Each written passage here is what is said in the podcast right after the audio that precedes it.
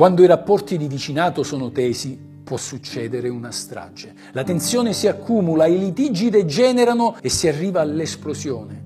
La strage di Erba è tra i crimini più atroci della storia d'Italia. Una famiglia sterminata, quattro vittime, Raffaella Castagna di 30 anni, suo figlio Youssef di appena due anni, sua madre Paola Galli e una vicina di casa, la 55enne Valeria Cherubini. I superstiti aiutano gli inquirenti a ricostruire l'accaduto e si scopre una verità inaspettata all'origine della tragedia.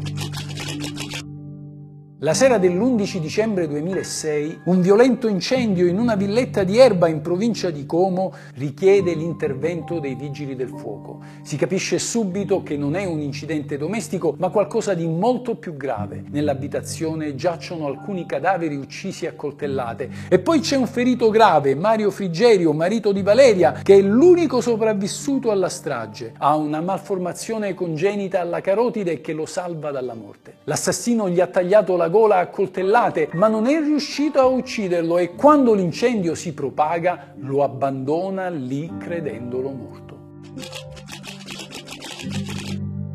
Le indagini sulla strage di Erba si indirizzano subito verso l'ex marito di Raffaella Castagna, il tunisino Azuz Marzouk, che era anche il padre del piccolo Youssef. L'uomo ha precedenti penali per spaccio di droga ed è uscito dal carcere da poco tempo grazie all'indulto. Azuz però ha un alibi di ferro. Al momento dei fatti si trovava in Tunisia. Gli inquirenti puntano allora su una coppia di vicini di casa, i coniugi Olindo Romano e Rosa Bazzi. La coppia ha avuto pesanti litigi con le vittime per questioni condominiali criminali che poi si erano inasprite col tempo. Tra le due famiglie c'erano anche diverse denunce e cause civili in corso ed entrambi, dopo la strage, erano anche feriti, il marito alla mano e al braccio, la moglie a un dito. Come alibi esibiscono, prima ancora che gli venga chiesto dagli inquirenti, uno scontrino del McDonald's per dimostrare di essere stati a cena fuori, ma l'orario non coincide con quello della strage. Ci sono due ore di differenza, troppe. Poi arriva la prova decisiva contro i coniugi Romano Bazzi. Sul battitacco della portiera della loro macchina si scopre una traccia di sangue di una delle vittime. Il delitto perfetto non esiste. La difesa sostiene l'ipotesi della contaminazione, ma nessuno dei carabinieri e dei tecnici del RIS è entrato nell'auto prima dei rilievi.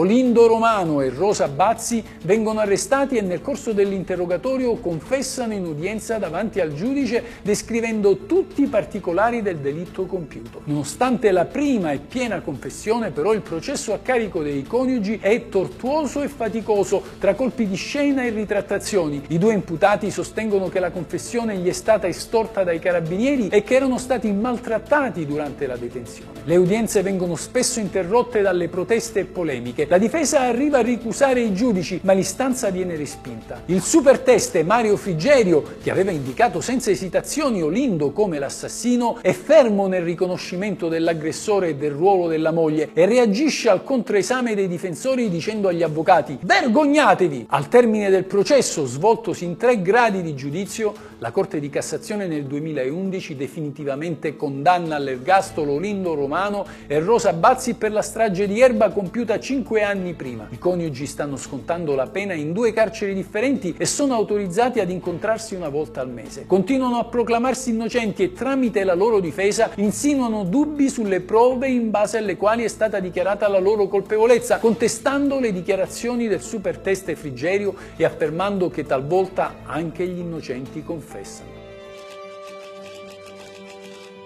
Il ricordo di quell'atroce vicenda è stato addolcito dal nonno di Erba, Carlo Castagna, sopravvissuto alla perdita della sua famiglia perché al momento della strage non era in casa. L'anziano superstite ha pubblicamente perdonato chi gli aveva ucciso la moglie, la figlia e il nipote. È stato così soprannominato l'uomo del perdono e fino alla sua morte avvenuta nel 2018 Carlo Castagna ha girato l'Italia per raccontare di come era riuscito in quella vicenda a trovare la forza di continuare a vivere grazie alla fede cristiana. Cristiana. Il nonno di Erba diceva sempre nei numerosi convegni a cui prendeva parte nelle piazze, nei teatri e nelle parrocchie, ero un uomo annientato, stavo per impazzire, poi ho sentito la consolazione del Signore e sono stato capace di perdonare. Di fronte allo stupore della gente aggiungeva, perché vi meravigliate? Un cristiano deve amare i nemici, lo ha detto Gesù. Dobbiamo pregare anche per gli assassini recitando il Padre nostro. Castagna ha ammesso che non era stato facile riuscire a non odiare chi aveva sterminato i suoi cari, come quando durante un'udienza vide Olindo e Rosa ridere tra loro ed ebbe un moto d'ira, ma alla fine capì che, come scrisse Alessandro Manzoni, la disgrazia non è patire, la disgrazia è il far del male. La casa di Erba è stata ceduta da Carlo Castagna alla Caritas ed è diventata oggi un tetto per famiglie bisognose.